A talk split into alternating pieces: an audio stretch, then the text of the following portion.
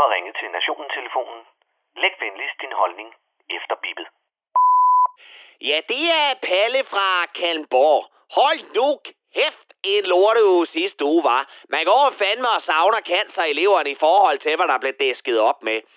Først så censurerer DR deres eget program, fordi ham alkoholikeren i gift ved første blik kalder nazimilfen Pernille Vermund for racist. Undskyld mig, men hvad fanden er problemet?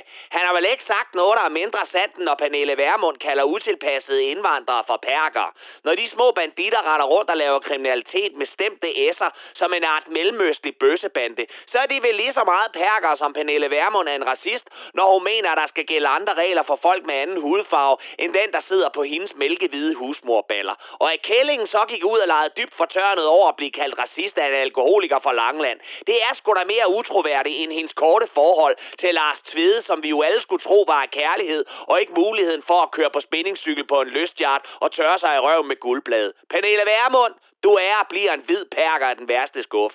Ej, Palle, Palle, det var altså for groft. Hvorfor er du altid efter, Pernille? Det var ham, alkoholikeren fra det revrøde DR, som er i lommen på venstrefløjen og altid ved de borgerlige det værste. Måske.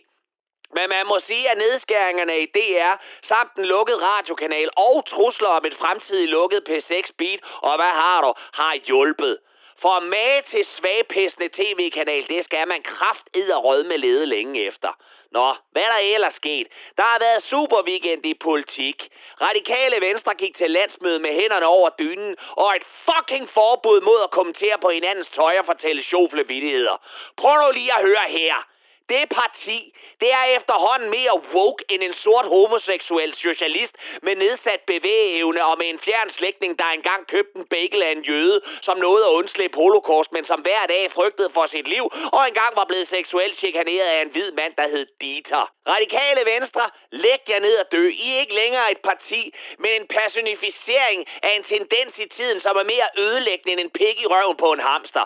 Chris Ankers tragiske og alt for tidlige bortgang er decideret sjov i forhold til jer og jeres uhyggelige, drænende menneskesyn.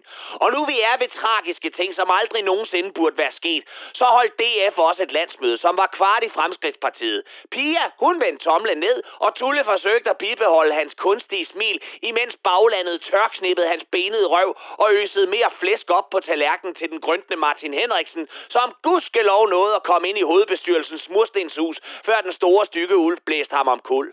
Lad DF og deres kuldsejlede pisskud gå på grund sammen med radikale venstre og alle andre partier i det her indspiste lille amatørland. Og det, det var fandme Palle fra Kallenborg.